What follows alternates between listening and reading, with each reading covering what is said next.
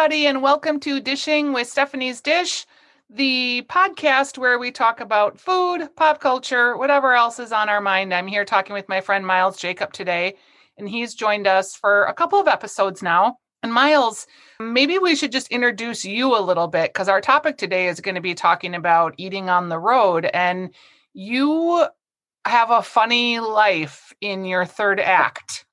Yeah, yeah, that's it is. That's right. It's about my third act, I guess, out of three, sadly. Yep. so, can you tell everybody sort of what your history is and why you're on the road so much? So, uh, for the last 20 years, I have been um, working with a band called Los Lobos, and um, the band makes their living playing concerts all over the world, really, mostly the United States, but lots and lots of times going to Europe, Japan, Australia. And so there's this whole sort of other life of existing on the road where we're going from place to place, day to day, figuring out how to eat and where to stay and everything else while we work. So you do you have like a tour bus and do you sleep in those like coffin thingies and how do you eat? Every once in a while, we have a tour bus. Most of the time, the way our band travels, and it's not the same for every band, but the way our band travels is we will fly to a destination and play three, four, five, six, seven shows around that destination. And so we'll land at, pick a city, Boston, and we'll rent minivans. And usually it's three minivans one will be one of the minivans will be packed with gear, and the other two will have uh, band members, crew, and luggage. We'll drive ourselves, and then uh, you know after however many shows it was, we'll we'll fly home again and be home for three, four, five days, and then get up and get off and do it all over again, uh, starting in a different city.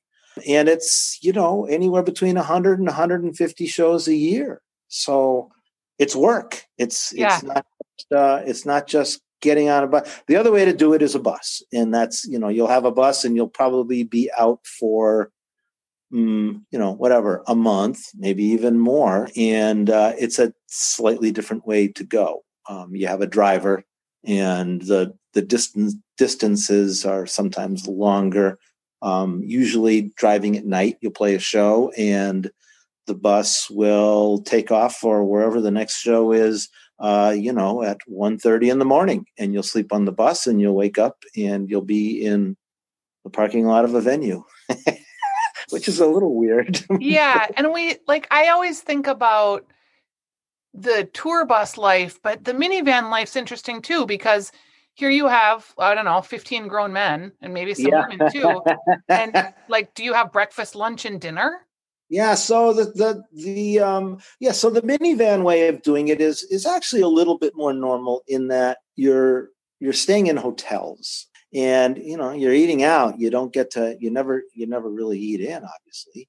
So because we work at night, we will get up and sort of you know say we'll meet everyone in the lobby at 11 o'clock in the morning and we usually you'll start by you know going a very short distance and then getting you know late breakfast early lunch um, you know quickly and then driving however far it is to our next show which is usually anywhere between two and five hours. Um, it can be a grind. I mean if it's five that's a that's a long that's a long day and then going to work. So that's one of the funny things is the vans the way we split it up it's it's it's usually always the same people in the in each of the different vans. Not only that everyone sits in the same place in the van. It's not because it's assigned seats it's just the way it is. Um, but there is the the inevitable stupid conversation of so where do we want to go? And and we're in a you know we're always in a different town and everyone's been doing this for a long, long time. So there are some favorite places to eat, but not always. And a lot of times we're, you know, in the middle of nowhere. We might be in Portsmouth, New Hampshire. So where should we shop? And because of the guys that I work with, um, a few of them, anyways, always want to stop at a Mexican place. That's right. where they want. That's where they want to eat. And you would I mean, I always think, oh God, I mean, we're gonna have Mexican food again. And I love, I love Mexican food. Sure. Oh, but I mean, really? We're gonna and they are inevitably disappointed with the food that we get. Because they're from LA. They're from LA. They want the food, you know, they all they all grew up um, in East LA, which is, you know, the Mexican part of town, whatever that means. Um, and they want Mexican food the way they've always had it. And that isn't the way it is everywhere. Uh, you know, I, and, and I learned this the hard way because I mean, I don't really care. It's not my thing. I, I, I like Mexican food almost any which way. They do not. If they get a burrito that has lettuce in it or, God forbid, sour cream in it, they won't eat it. They literally will they'll take a bite out of it, go, ugh, and leave it on their plate. And they'd rather go hungry for the rest of the day. And That's the, the, so funny. And the disappointment. And it's and and every time it's the surprise that we're disappointed. I was like, come on, man, we're in New England. Why do you think this is going to be a Mexican restaurant that you will like any part of? I wonder too if like because you think about Chinese restaurants and people their their parents coming and immigrating here and them starting some restaurants and now the third generation or second generation's interpretation of you hear about like Americanized Chinese. Yep. I wonder if there's like Americanized Mexican. Oh, totally. Oh, it, absolutely. I mean that and that's and that's the thing is is I don't know that it's even right to say uh that what they want is only the authentic Mexican. They want Mexican the way they grew up with Mexican. Sure. That's that, that's what they like. That's what they're comfortable with. What they like is is, is great. I mean, it's I, I've come to think it's the best Mexican food you can get anywhere. But it doesn't mean that really it's better. How it's just it's just what they like. For instance, they they would never go to a Rick Bayless Mexican restaurant in Chicago when we're in and we're in Chicago all the time. Um, they would never go there. And that's it's not, delicious. That Frontera Grill and yeah, they they wouldn't think that that's what they want. Uh, that that's it's a different thing for them, and that's not really what they're interested in. It's it's not like they wouldn't eat it, but that's not what they're looking for at all. And so anyway, when we get going every morning, it's this thing, and, you know, and I, and I'm usually looking for sort of the classic American diner restaurant with giant menus and you can get anything eggs and pancakes and waffles and hamburgers and everything else. And they like that too. Or we'll go to deli. They love delis. They love jewish delis. You know they they're meat people. They don't they don't like i'm i'm generalizing here sure. they're not looking for the great vegetarian restaurant, except for one of the guys is a vegan. Um, but Gosh, that must be hard for him. Oh, it's exhausting. It's exhausting for everyone to have one vegan in the Yeah, I'm sure it's challenging. yeah, and I mean he's cool about it. but the other guys, they like corned beef, they like pastrami. And and you know that that's what and so do I. That's great. Yeah, yum. So we do a lot of that kind of thing. We'll have a big meal and we'll hit the road. And then every night before the show, the promoter is responsible for providing dinner. Um, and sometimes it's great. And sometimes it's just, you know, army cafeteria bad. you have like a rider that says like you only eat green M and M's and. Uh, yeah, no, yeah. I mean, yes, there is a rider, um, with my guys, it's not that particular. There's there's a list of things that are sort of out in the dressing room, but it's like you know potato chips, rice cakes, you know, so many bottles of water and pop and whatever else. Yeah.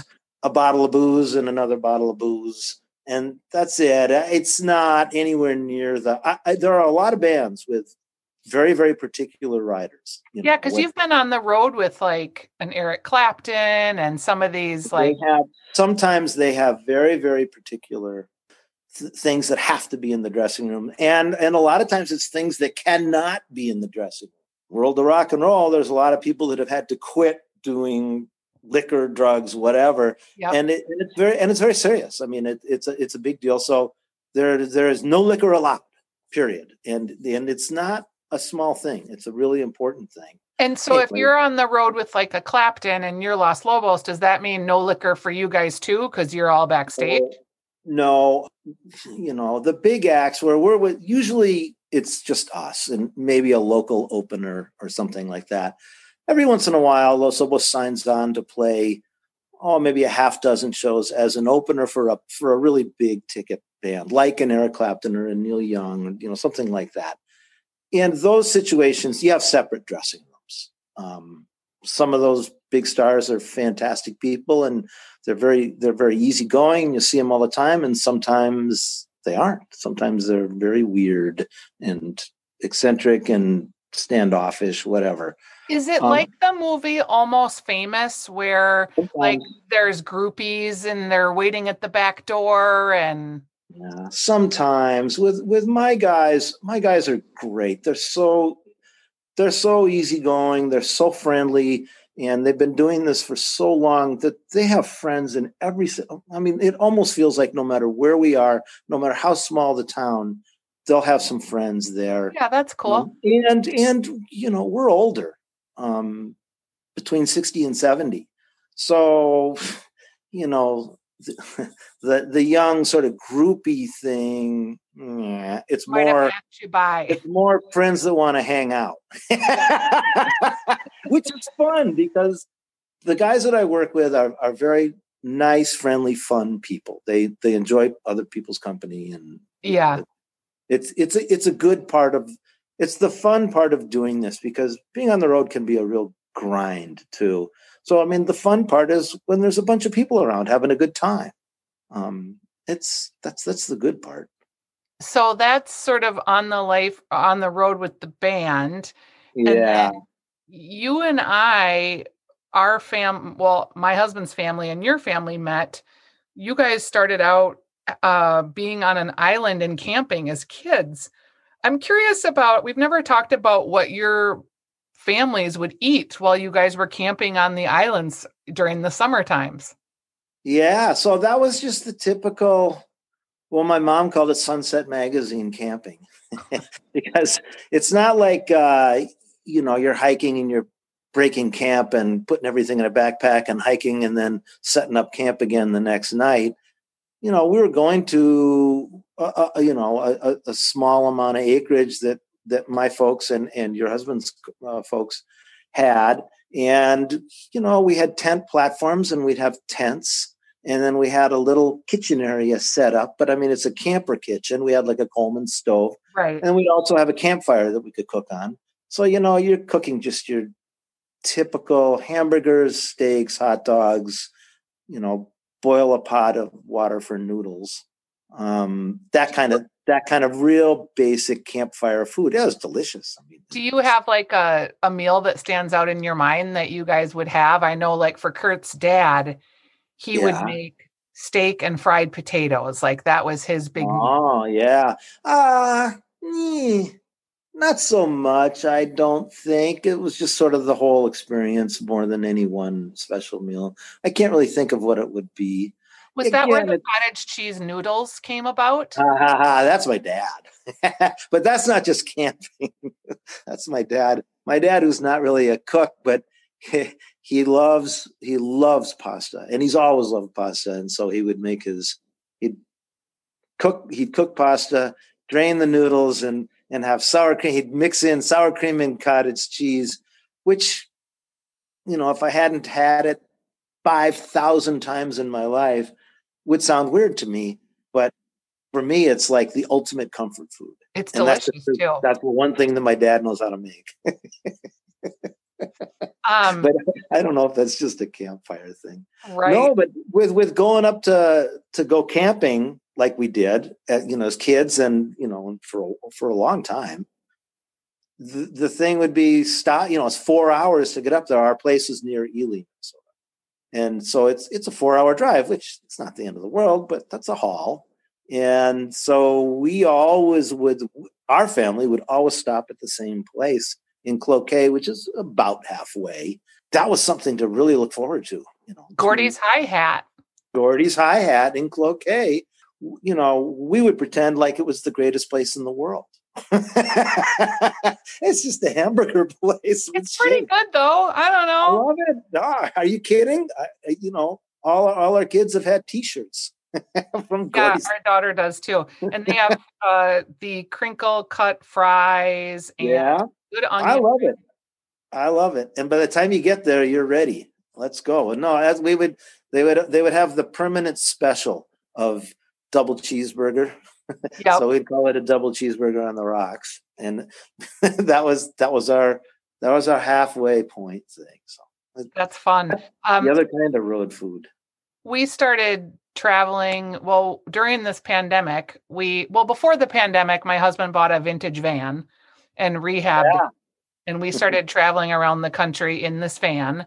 And then during the pandemic, or right, yeah, during the pandemic, the van broke down, and we mm-hmm. decided to trade in that van, and we bought a Winnebago Paseo. That's another Class B van that doesn't break down all the time because it's on a Ford truck chassis. What does and that mean, Class B? That it is literally you can park it in a parking lot at Walmart. You can park it in the same place you could park a regular car. Yeah, it's not an RV that way. That's right. And nice. and it, they push that a little bit because it's super tall. So mm-hmm. you couldn't just drive it into the parking ramp of Mall of America, for instance, of without knowing what the height is. or well, you only drive it in once. and you can't drive it through fast food drive-throughs. Right. Right. so mm-hmm. we uh we've learned that. But it but has does it have a kitchen in it? Like a little yeah. kitchenette? It has a full refrigerator. It has a bigger than dorm size refrigerator. Yeah, okay. Freezer it has a two burner stove. Oh. And it has a full sink and a cutting area for a granite counter or corian oh. counter, not granite, for chopping. And it's actually pretty fun to cook on the road. But what we end up doing most of the time is we pull out our Coleman stove because uh-huh. if we're going to just be in the van and if it's raining, we might cook in the van. But it's really nicer to just get outside wherever you are set up a little mini campsite. Yeah, so we'll set up just like you would if you were camping, and then we use the inside of the van kind of for coffee. There is a microwave if we're plugged in somewhere, we can use it. But it's very handy to, like, for instance, we're going to get out on the road in March for a couple weeks and we'll leave with food in our freezer, in our refrigerator. I'll bring my pickles, my sauerkraut, my stuff so that we don't have to really stop in a lot of grocery stores or buy a lot of food and mingle with a lot of the public on the way. Yeah. So COVID wise, it's kind of been great. God, it sounds like would be so much fun. I'm sure you get tired of it, but I don't know. It sounds that sounds like a blast. Yeah, we don't get tired of it. It's amazing. And I think we keep the bed out all the time. So there's a queen size bed in the back. And it's comfortable. Yep. And we drive from place to place. We find places where we can pull over where there's no one around, or we go to parks, national parks, and we just, you know, keep our distance and we don't use the public bathrooms. And other than, you know, checking in with the host at a campsite, you really don't have to interact with anybody. Do you do you stay at non-official campsites? I mean, we've done both my husband gets nervous about so we've had a few instances where we've slept in Walmart parking lots. Oh, and they're pretty depending on where you are.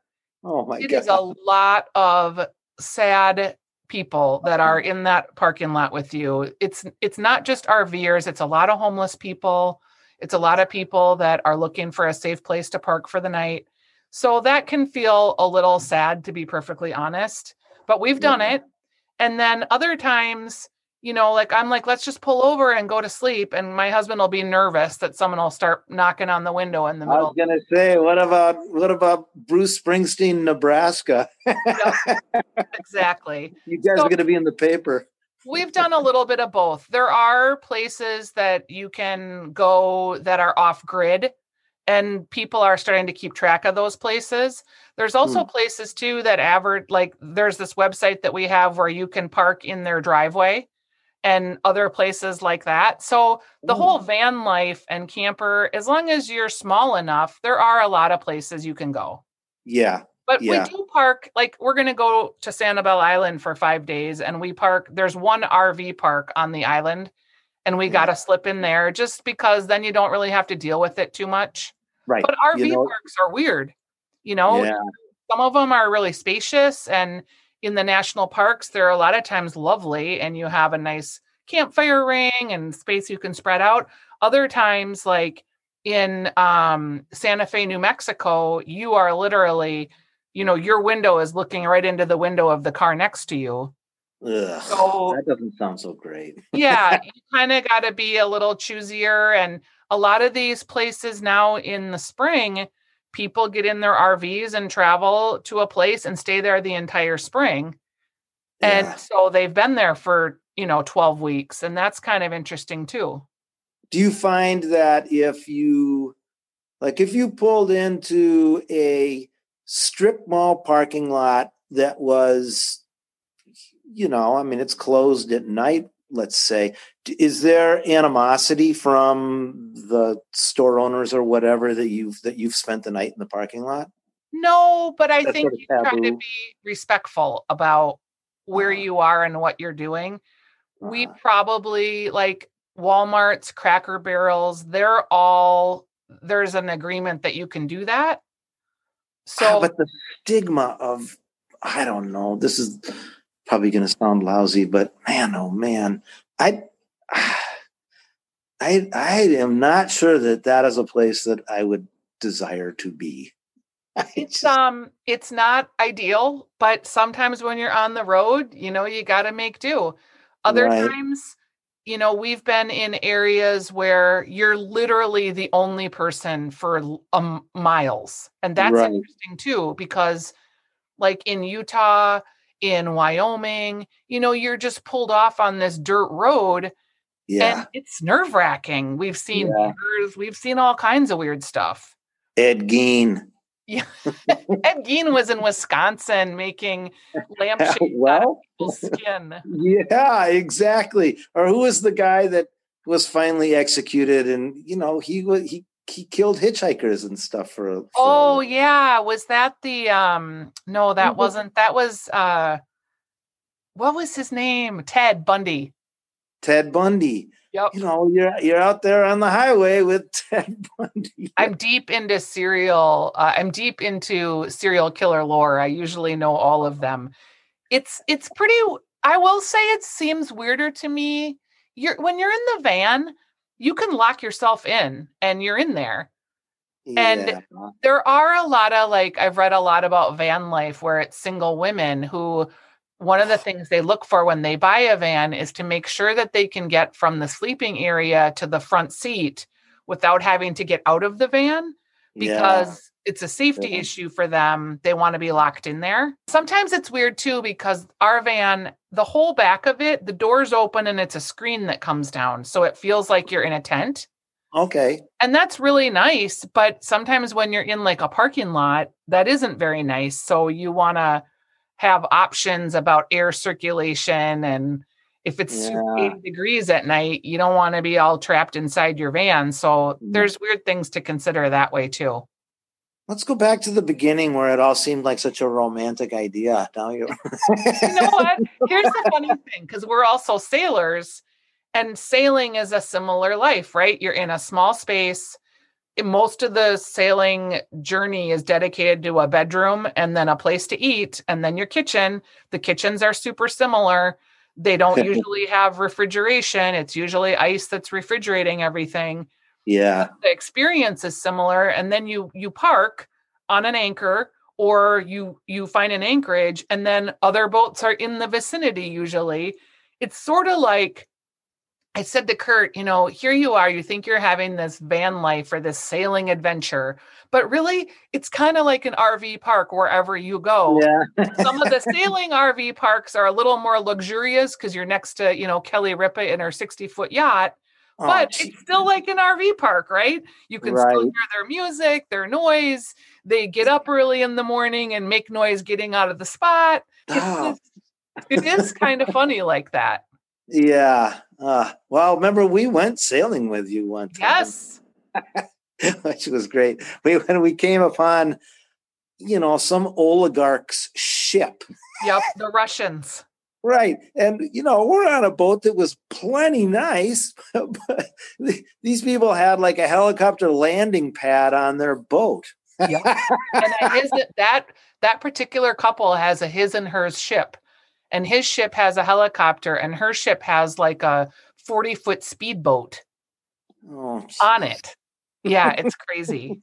I really miss that. I miss, I was going to tell you the story about um, one of the places that we went that from a food perspective, I just think about, and I think about it when I think about getting back to traveling and what I miss. Did yeah. we ever tell you about being in Croatia and going through the channel where they farm most of the oysters and the mussels? No. It's it it was this place and I can't remember the name of it, but it's where most of the country gets its oysters and its mussels and you go through this weird little kind of channel that seems like for a sailboat with a long keel wouldn't be safe but there's an exact way that you can do it that you can get in there and then once you get in there you're traveling down this sort of narrow causeway and there's oyster beds and mussel beds all oh, along the sides of this island. Wow.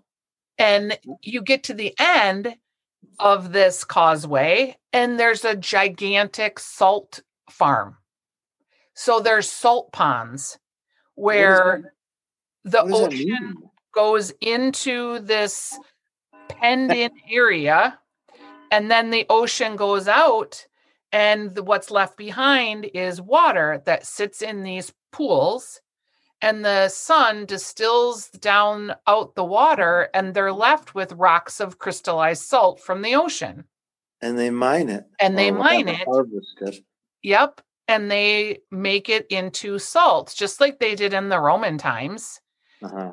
And it's it was just like the craziest place. Like then we went to dinner and they literally had this bag in the water because we pulled up in our dinghy and it's like a patio side seating, right? And it's usually eight tables and it's run by a family who's been doing this for 50 years. Uh-huh. And they just reach into the water and pull out their bag of oysters or their bag oh of mussels they've just got. Oh.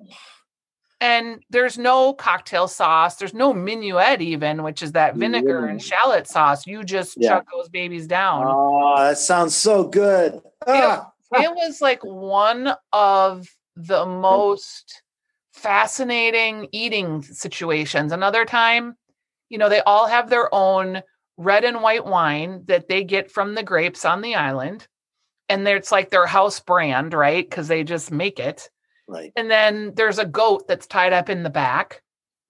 And then sometimes they'll have goat on the menu. And so you're kind of eating one of the goats that they have found. And it's it's always a little muttony, you know, so you want to be careful how you're having it you wouldn't eat it medium rare like you might if you bought, you know, lamb chops. It's more like something that would be stewed or birria. yes, exactly.